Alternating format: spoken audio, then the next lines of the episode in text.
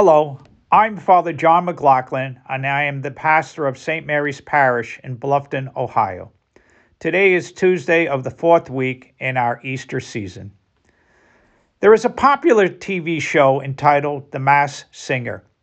The premise of this show is for someone in the entertainment business or the sports world or in the political scene to come out on a stage disguised in a costume and a mask and perform a song before some celebrity judges and a tel- television audience. Before singing, the masked singer provides the judges with some personal clues about his or her identity. After thinking about it and reflecting upon the revealed clues, and listening intently to the singer's voice, the judges try to recognize and identify the singer's voice. They make an educated guess about the identity of the masked singer.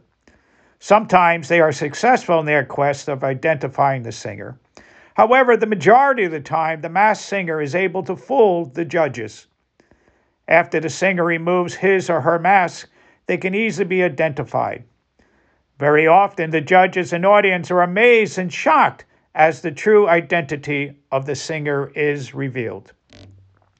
Today's gospel passage from St. John, we hear that some of Jewish secular and religious leaders were gathered in the temple area celebrating the feast of the dedication.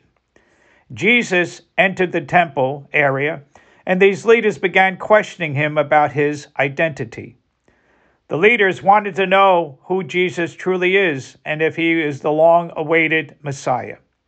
They asked him, How long are you going to keep us in suspense? If you are the Christ, tell us plainly.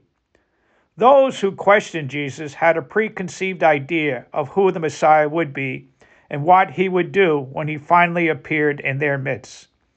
They believed that the Messiah would be a warrior king or a great military leader or perhaps a strong political figure like King David, Saul, or Samuel. These early figures had overcome Israel's enemies and set Israel free. They believed that if Jesus were the true Messiah, he would then organize a revolt and expel the foreign occupiers, the Romans, from their homeland.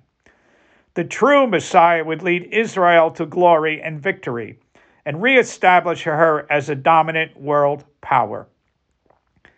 Jesus answered their inquiry about his identity by simply stating, I told you, and you do not believe. The works I do in my Father's name testify to me, but you do not believe. We can sense Jesus' frustration with those who questioned him about who he was. They had already heard his words and witnessed his extraordinary actions, his teaching and preaching with authority, his carrying out miracles, his healing the sick and wounded, his forgiving of sinners, and raising the dead to life. Jesus, in his words and actions, made it clear that he was the Christ and the Son of God.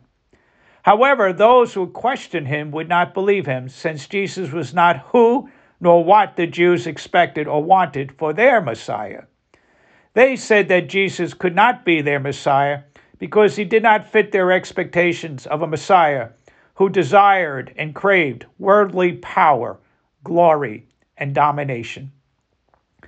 Jesus' messiahship was not rooted in worldly power, military strength, prestige, and glory, but rather his messiahship was rooted in love, mercy, kindness, and forgiveness.